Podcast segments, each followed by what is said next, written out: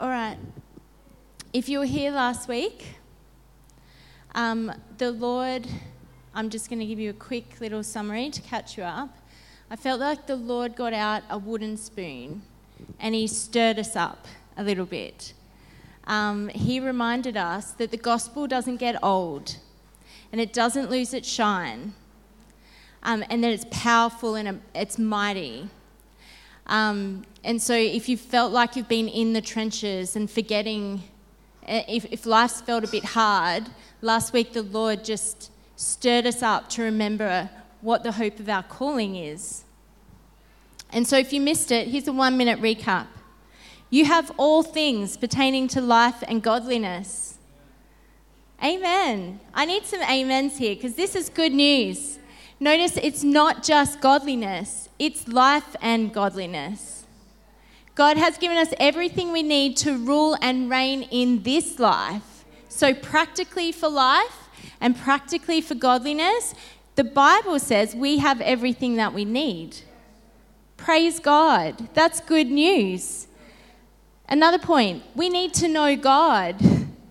This is eternal life, that you might know God and Jesus Christ, whom He sent. It's the reason why Jesus came, so that we can know Him. So we need to know Him. We also read in Peter, it said, Make every effort. Laziness isn't a fruit of the Spirit. Let's take hold of everything that's available to us through the gospel. What else do we remember? We remembered the gospel. It's the power of God unto salvation for those who believe. Uh, we remembered that we have a choice. We can choose to seek the things that are above. We also remembered to ask God for stuff. We were reading Ephesians 1, and it says, like, we can ask Him for the spirit of wisdom and revelation. Who wants that? I want that in my life. Um, we also read that we have an inheritance. Praise God. We have an inheritance as God's children. We also read there's immeasurable power available to you through Jesus. This is the life of a Christian. We have immeasurable power available to us through Jesus. We also read that Jesus is king above everything. So we need to stop focusing on what the enemy's doing and start believing and trusting in the greatness of Jesus and the power of his blood. And then the final point was the church has received the authority and the power of Jesus and is the fullness of Jesus. So for me, that means the church is the answer to the world. The world needs the church to rise up. So for me personally, I was like on fire by the time I got home. I was lucky because I got to hear it twice. I got to be in prayer that day and hear like what the Father wanted to say, and then I got to hear it again when I was like sharing the gospel. And I want to encourage you, I'm not preaching at you. I'm like with you. I'm preaching to myself too. I, I was probably the chief of people that needed to be reminded of the gospel I needed to be stirred up. So I went home and I was buzzing. I was like, yes, God's real, the gospel's real, He's in me. I can do anything. So I've had an awesome week. um, but since then, my spirit's just felt on high alert.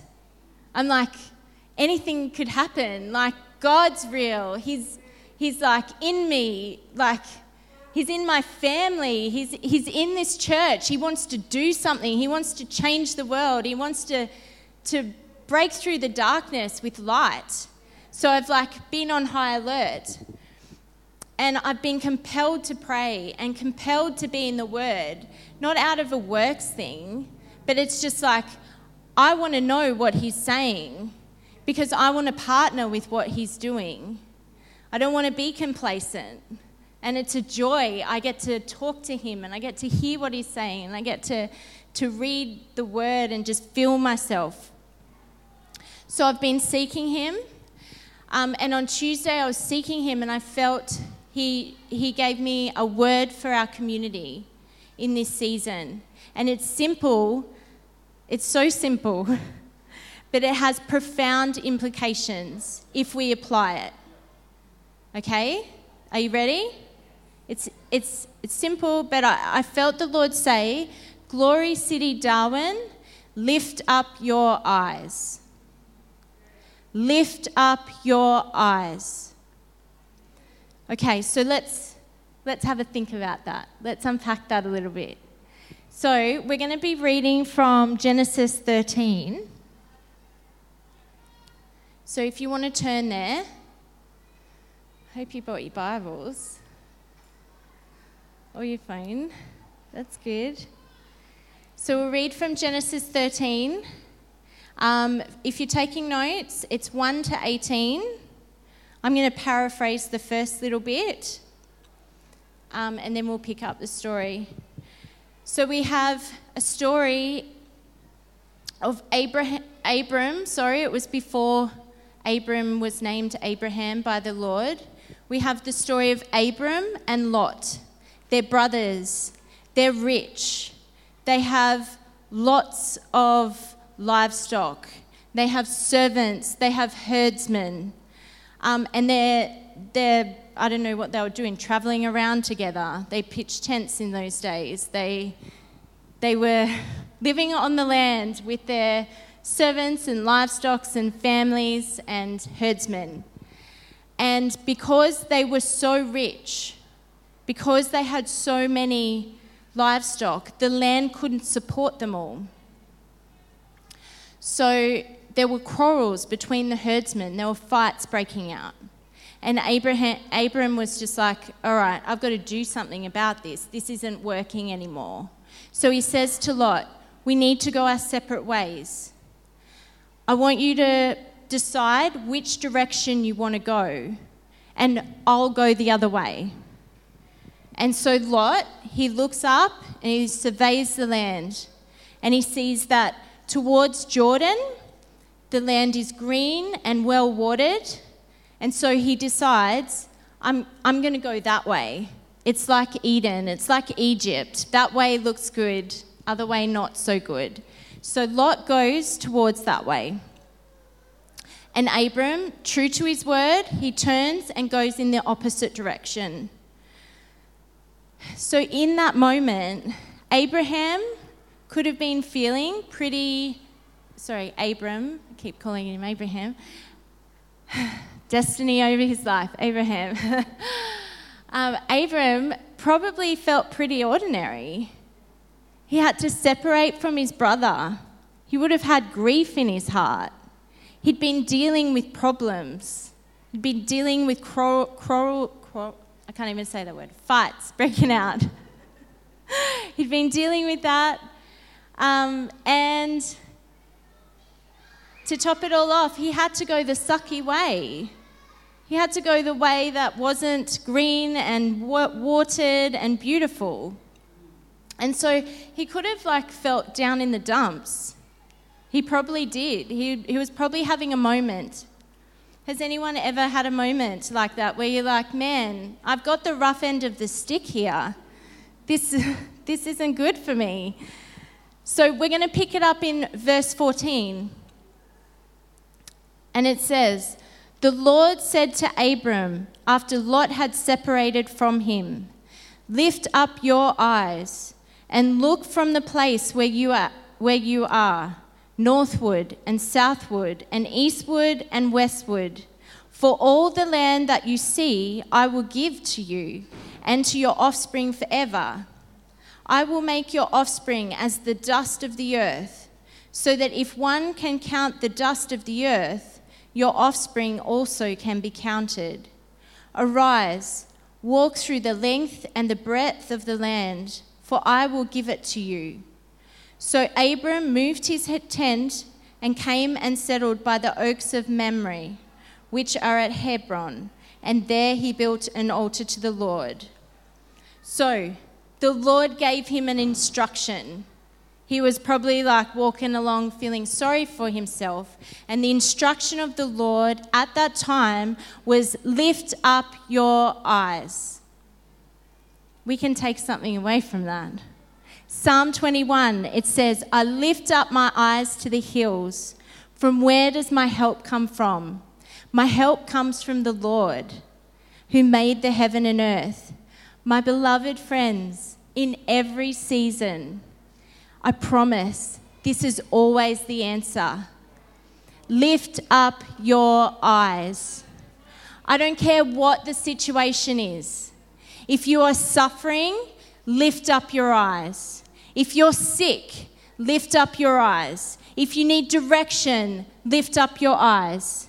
If you need wisdom, lift up your eyes. If you're hurting or grieving, lift up your eyes. If you don't know what to do, lift up your eyes. If you're discouraged, lonely, depressed, or oppressed, the Lord is saying to you, lift up your eyes.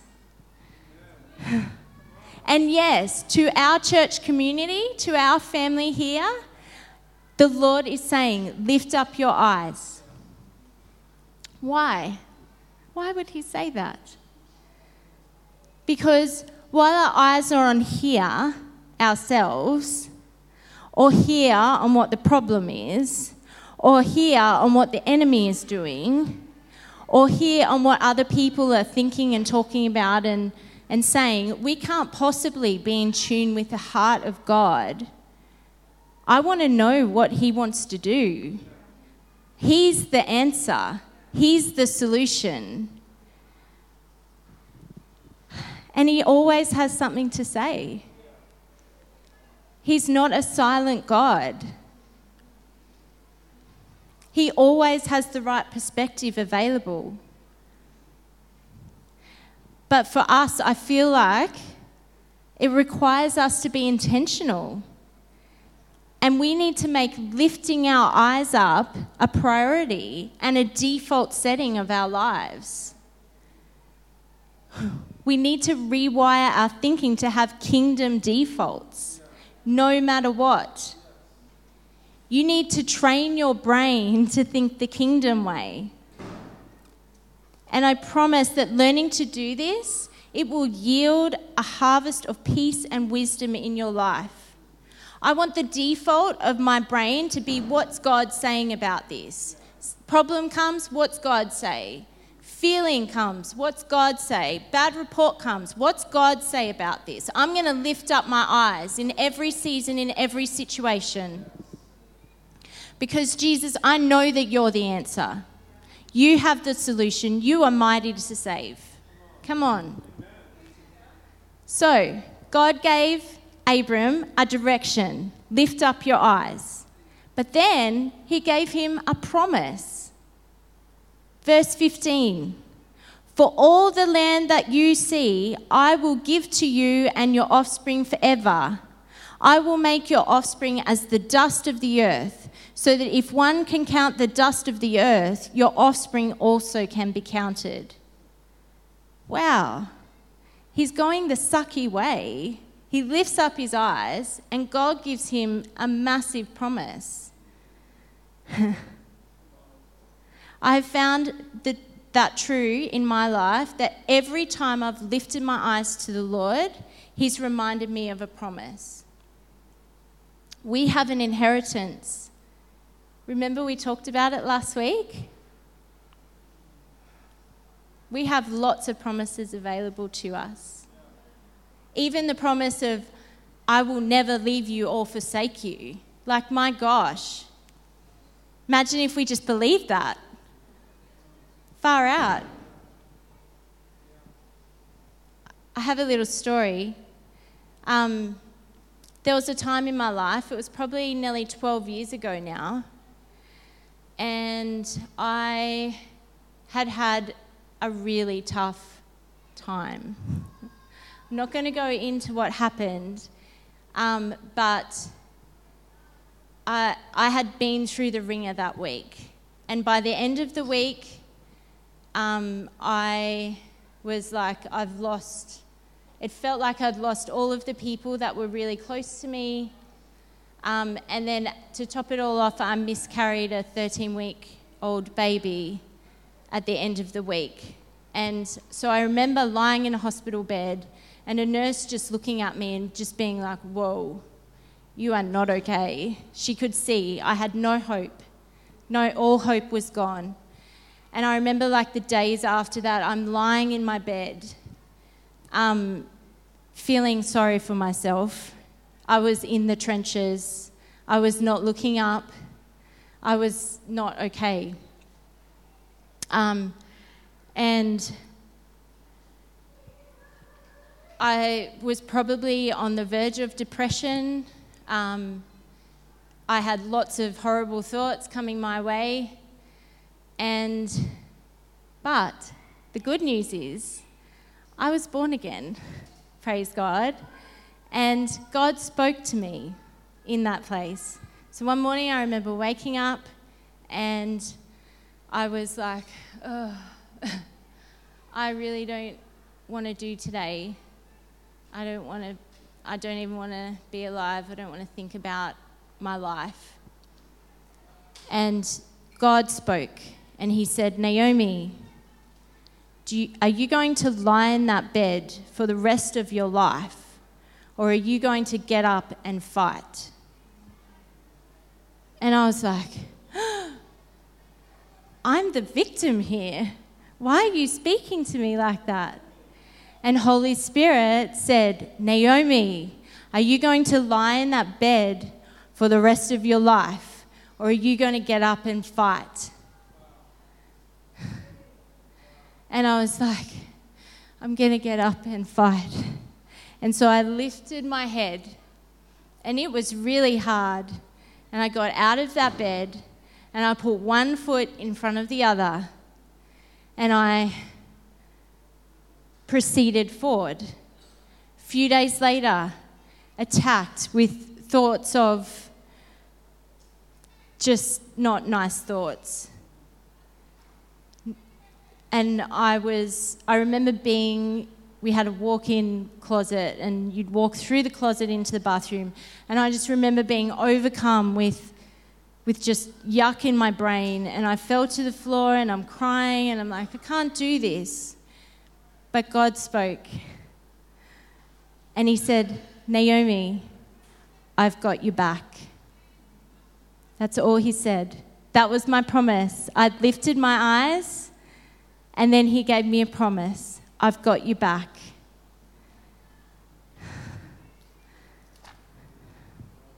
Faith comes by hearing, and hearing by the word of God, right? So, by lifting my eyes and hearing God promise that He has, he has my back, it deposited a big seed of faith in my heart. And faith is like hands. You can see faith like hands. It, faith reaches out and grabs the promises of God. But if you can't see them, you, there's nothing for your faith to grab hold of. Does that make sense? So you need to see it so then you can take hold of it.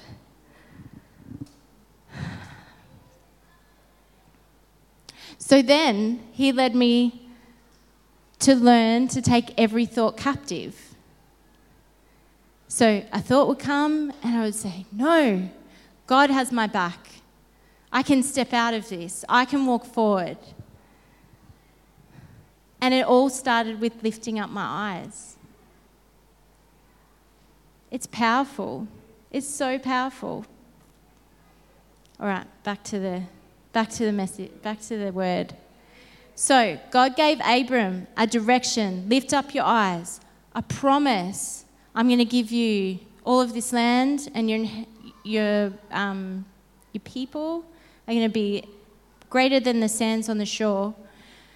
Um, and then, three, God gave Abram something to obey, an action to take. Verse 17 says, Arise Walk through the length and the breadth of the land, for I will give it to you. So Abram moved his tent and came and settled. Blah, blah, blah. I really love that the Lord gave Abram not only a promise, but a practical step to take. How kind is he? Because we can have all the promises in the world, but we need to know what it practically looks like to start to take hold of them. So when you're lifting up your eyes, make one of your standard questions to the Lord is what does this look like? Or what do I do now? Yeah? So, summary we can expect that when we lift up our eyes, we will see direction, a promise, and a practical step to take. Amen? We've got one more story. Let's jump over to 2 Kings chapter 6. Tell me when you got it.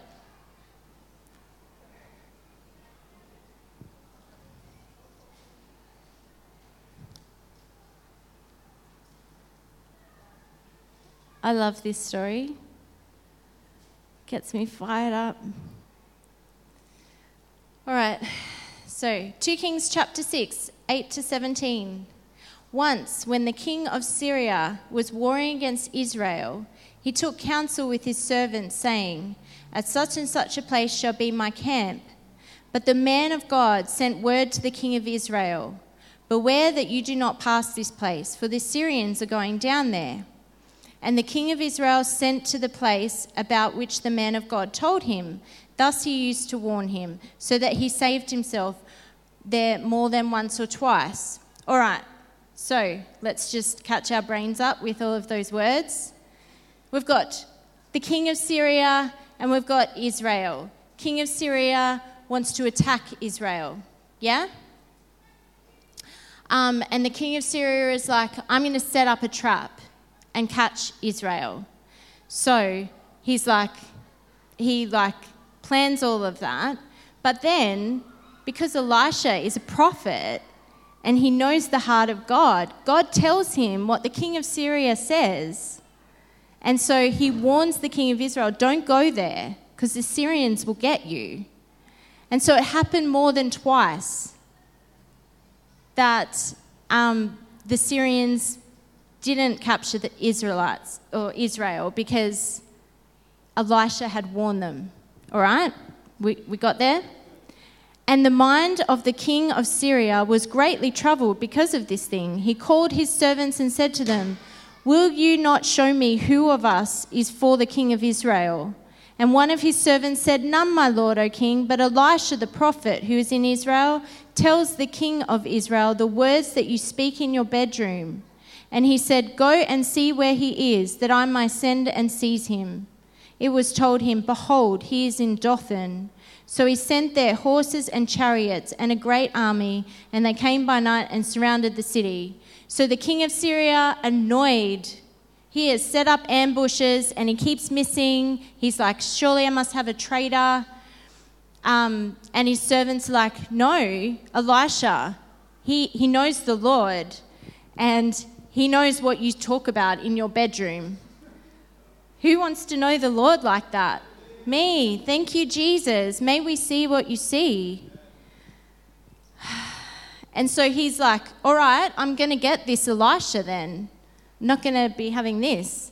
So he goes and surrounds where Elisha is with chariots and horses and a great army.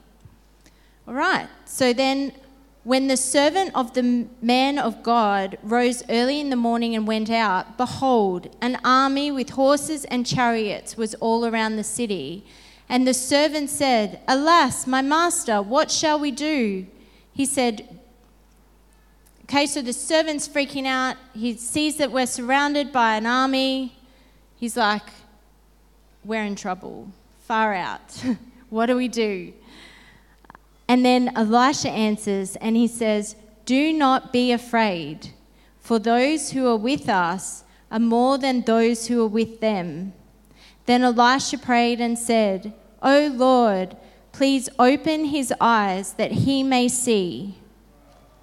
So the Lord opened the eyes of the young man, and he saw, and behold, the mountain was full of horses and chariots of fire all around Elisha. Whoa! God, please open our eyes that we might see. If we can see what he's doing, then we can boldly advance Elisha could see that. And then the story goes on, and they start charging for him. And Elisha's just like, Lord, strike them with blindness. And boom, they're all blind. Because Elisha knows he's got the army of God backing him. So he's like, boom, blindness. Then he leads them to another city. And then he's like, boom, unblind them, Lord.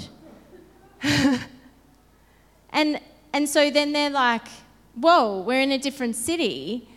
And then they think they're going to be killed. But in the end, Elisha throws them a feast and sends them off home. What a great ending.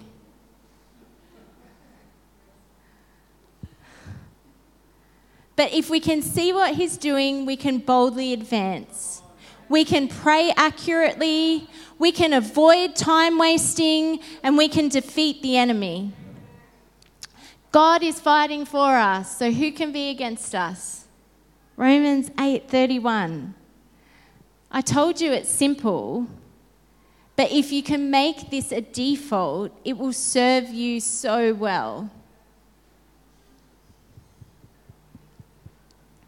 At the end of the day, it all just comes back to knowing Him, to walking with Him, to ask, to like communing with Him and say, God, what are you doing today? Show me, show me what you're doing. Am I going to freak out by the circumstances of life? Or am I going to let Him lead me? We get a choice. Let's make a powerful choice. so let's get out of the trenches of life and lift up our eyes. Because the heart of God is pulsing for the lost ones of our city. Our city needs God. Gosh, I've heard so many stories this week of just brokenness. Brokenness, people broken. Man, God cares about that more than whether our projector's working. I'll give you the hot tip. He couldn't give a rip about that. He cares about the lost. Luke 19:10 For the son of man came to seek and save the lost. 1 Timothy 2 4, God our Saviour, who desires all people to be saved and come to the knowledge of the truth. Matthew 5:16 in the same way, let your light shine before others so they may see your good works and give glory to your Father who is in heaven. Let's remember what it's all about. Yeah? Let's be lifting our eyes to receive the strategy of God for loving our city and reaching the lost at the beginning of this year, I'm going to read one, uh, just a psalm that really hit my heart. And I want to live this, this way every day. And it's um, Psalm 5, verse 3. And I'll just read it in the Passion Translation because it's particularly yummy. it says, At each and every sunrise, you will hear my voice as I prepare my sacrifice of prayer to you. Every morning, I lay out the pieces of my life on the altar and wait for your fire to fall upon my heart. Every day, I want to lay out my life for God and just say, God, fill me with your fire. I want the fire of God on my life. Let's stop waiting for revival to come like it's an external thing that, that's going to happen in the distant future. It's going to happen here. And it will like spill out and suck people in. And then it will like look like something, but it starts here first. In me, in you. Last year, the Lord spoke to me, and part of what He said was revival is imminent. Imminent means within you. I was like, oh, what does imminent mean? It means within you. The Lord was like, revival's in you. The Spirit of God is in you. Of course, it's in you. Of course, it's in me. Revival's in you. So, Glory City, Darwin, lift up your eyes. Revival is in you. Seek the Lord. Allow his fire to fall upon your heart. Expect that when you lift your eyes, you'll receive a promise and an instruction, an action to take. Expect that there'll be action and obedience required on your behalf. It's time to engage. Do you, do you feel that? It's time to engage. It's time to press in and hear what God is saying so we can take hold of it by faith and see God move.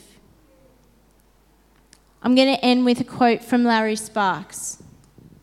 He put it on Facebook the other day, and I was like, yes, that's exactly, yes, that is what the Lord is saying. Amen. He's, he's a prophet, Larry Sparks, and he said, The Apostle Paul didn't pray for open heavens, he prayed for open eyes. Heaven has been open since the day of Pentecost.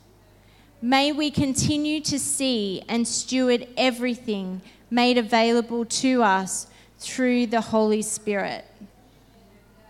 Amen. Hallelujah. Praise God.